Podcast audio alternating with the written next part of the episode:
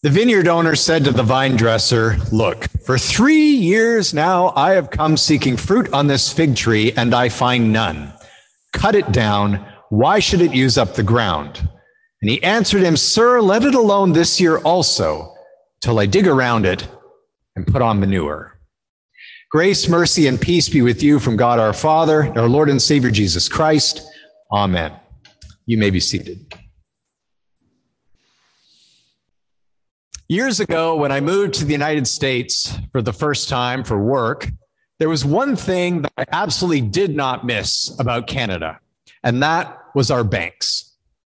Always hated Canadian banking and the way we get treated by the big six. When I went to the United States, I went to First Virginia Bank outside the town where I was living. They knew my name, they welcomed me. I got a little drink when I went in. Totally foreign experience. Maybe any of you who've traveled internationally have seen the difference between banks in the United States and banks here. That hasn't stopped our banks, of course, from trying to create a kinder, gentler image for all of us, to be more welcoming. And I remember one of the first such attempts, again, right before I went to the US over 20 years ago, was when the Bank of Montreal tried to rebrand itself M Bank. Anybody remember M Bank? And I remember This Hour Has 22 Minutes mercilessly attacked them for thinking that just by changing their name, they could make people look at them differently. And so Rick Mercer and one of his colleagues came out dressed in kind of Latino dress and looked right into the camera and said, Can a bank change? Of course, their answer was See. And they began to dance the Macarena, which of course begins with M. That's what they thought of the idea that a bank, especially our big banks here in Canada, could change. Of course, banks can't change. We all know that past performance is the best indicator of future behavior, as Dr. Phil told us so many times. We know that a leopard can't change its spots, one of those famous British proverbs, and another one like it you can't teach an old dog new tricks. Now, at first glance, our gospel lesson for today does not seem like gospel, good news. Seems rather like bad news. We have a bunch of people who have been killed for doing nothing more than going to church and offering their sacrifice before the Lord. We have another group of people who died when a structure in Jerusalem, a tower, fell down on top of them. And the people of Jerusalem wanted to know from Jesus, what did these people do to deserve that? They must have done something in their past that God held against them. And now, just at this right time, God has smote them and made them suffer the consequences of their actions. That's what the people thought must be happening. Jesus says, actually, they weren't any worse than any of you. You're all bad. And then goes on to tell a parable about a fig tree that won't grow fruit, which is worse than a leopard that can't change its spots or a old dog that can't learn new tricks. What's the point of having a fruit tree that isn't going to give you any fruit? And the solution is to throw manure around it. Now it's March. And most of you live in the city of Montreal. But if you have the opportunity to go just out a little bit beyond the city to the North Shore, the South Shore, out towards the west to the farm fields, you know what manure smells like. And that's what the Lord says we ought to do with the fig tree that isn't bearing fruit. Throw that all around it and see what happens. Not a pleasant experience. And it definitely doesn't sound like gospel. But the question that Jesus is asking is this Can a fig tree change? Now, the Old Testament lesson for today doesn't seem much better. It's kind of wordy. So I'm just going to read a section of it for you again and try and pay attention. There's a lot of if the righteous do the righteous thing and they don't do the righteous thing, they do the evil thing. But try and put that all aside and just focus on these four sentences. You, son of man, say to your people, the righteousness of the righteous shall not deliver him when he transgresses. And the righteous shall not be able to live by his righteousness when he sins. Saying the same thing here. Though I say to the righteous that he shall surely live, yet if he trusts in his righteousness and does injustice, none of his righteous deeds shall be remembered. Okay. What is the Lord trying to say through Ezekiel? He's basically describing what humans think of when they think of religion. Religion, in most people's minds, is the act of storing up good deeds in your God bank account and hoping that you have enough good deeds in that account to pay off what you owe on the bad things that you've done.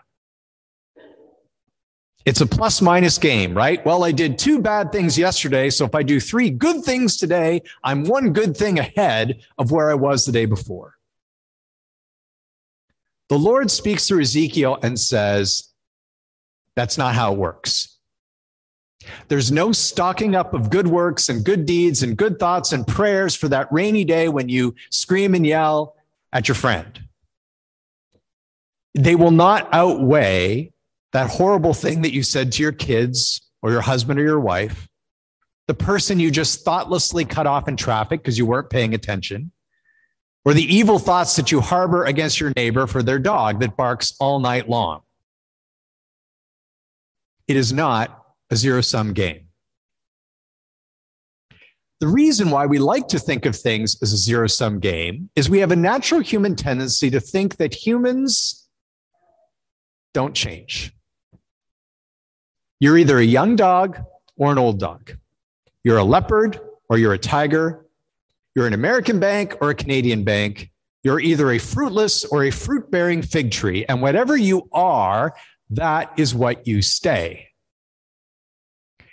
That has always been the problem with the human race.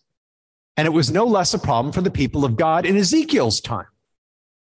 That people thought once you've done enough good, you've demonstrated that you are a good person. But if you've done anything bad, you've demonstrated that you are a bad person. And the good and the bad stick with you the rest of your life like a permanent record that you get at school or that file that's kept on you by your boss at work. You've either stored up enough good works or stored up too many bad ones. And at the end of your life, there's nothing you can do because a leopard can't change its spots. You can't teach an old dog new tricks and banks can't change. This is the same problem, by the way, that Jesus is addressing in our gospel reading.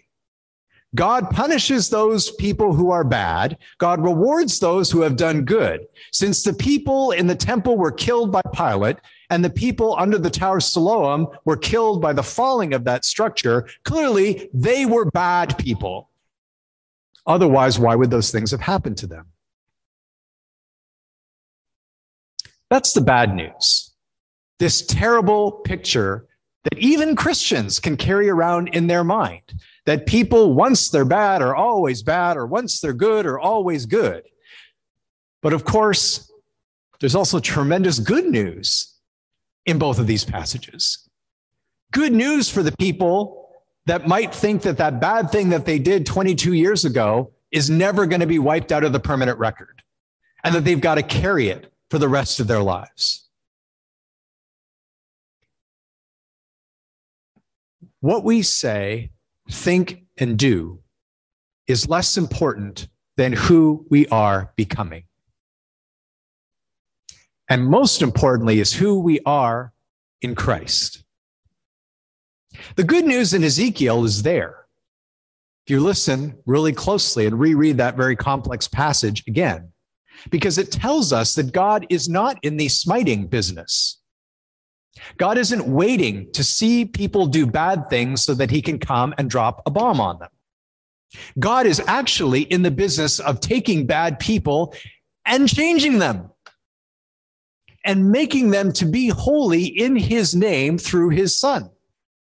God is not out to get anybody. He, in fact, has no pleasure in the death of the wicked, but that the wicked turn from his way and live. Turn back, the Lord says. Turn back from your evil way, for why will you die, O house of Israel? And the only reason that he can ask us to turn is because we can change. Old dogs can learn new tricks. Leopards can change their spots. Fig trees that weren't bearing fruit can suddenly give an abundant crop. This is the good news from Ezekiel. And it's also the good news in the Gospel of Luke. Change is not easy, but God can do the impossible. That's the point of that parable. Yes, you are all evil, Jesus says. All of you deserve to have a Tower of Siloam fall on you. I deserve to be killed, offering the sacrifice at the altar. This is who we are. But then Jesus, the vine dresser, comes along and says, What if I use all of the bad stuff that's happening in their lives to cause them to grow into me? To point them to the cross, to remind them of who they are as baptized people of God. And that's precisely what God does with us in our lives. Sometimes it's big things Pastor, why is God allowing this pandemic to fall upon us? As mild as it might have been, and now we are hopefully coming out the end of it, why, why would God let this afflict both the good and the evil alike? It's manure.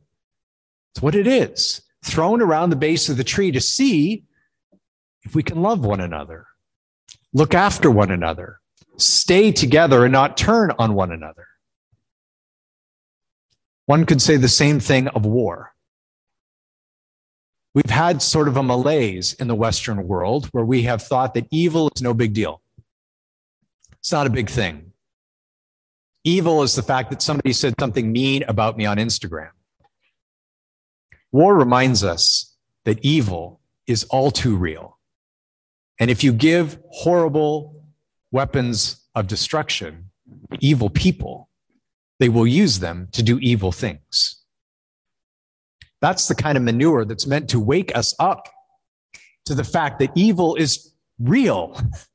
It is a powerful force in the world, and there is one behind that evil who does not have our best interests at heart. There is a spiritual one in the world who wants us desperately to doubt God, to despair over our lives, and to hate one another. That's Satan's primary, primary job to turn us against God, to turn God against us, and to turn us on one another. Whether it's COVID, whether it's war, whether it's a personal illness, whether it's something that's happened to you that's very near and dear to your heart, Paul says to the Corinthians, these things took place as examples for us that we might not desire evil. They happen to us that we might look at them and say, this is a real problem. And I am thankful that we have a real God who sent his real son to die on a real cross that you and I might be delivered and truly raised him from the dead that you and I might know that death itself is not the end, that we who are housed in these mortal bodies can change into immortal people, truly becoming leopards with no spots, old dogs doing new tricks. Jesus can even make barren fruit trees to grow. Where the law might come and say, cut the tree down, it has shown no fruit, it has shown no value, there is no purpose in having it in this orchard anymore. Jesus comes along and says, I am just going to keep throwing stuff around it till I can get the thing to grow. And do you notice where the text ends? We don't know what happens in the next year. And I'm convinced from my reading of the Gospels that what happens next year is it's the same conversation. Well, we gave it another year and it's still not bearing fruit. I probably used the wrong manure. Let me try again because I believe, Jesus says, I can get that tree to change. And that's the good news. Every day, brothers and sisters in Christ, for you and I, is a new day, a clean slate, as if nothing that happened before matters. God says, I don't want you carrying the burdens of yesterday and last week and last month and last year with you. It becomes too much. Who can look out for the good of their neighbor when they're carrying the guilt of everything they did wrong on the backs and on their shoulders? Jesus comes and delivers us from that guilt and says, I forgive you. Your sins are taken away that you might start the day light say, God has once again proven to me that he can make me change. That is the good news for today. That what happened yesterday and last month and last year doesn't count. Relationships can always be restored. Hearts can always be unbroken. Lives can always be turned around. Countries can always be rebuilt. And even the dead can be raised in Christ. You and I are forgiven, cleansed, reconciled with God. The sins of the past count for nothing anymore. And while God might still throw manure around us, it is only there to get us to grow. Leopards can change their spots. Old dogs can learn new tricks. Maybe even banks can change. In the name of Jesus Christ. Amen.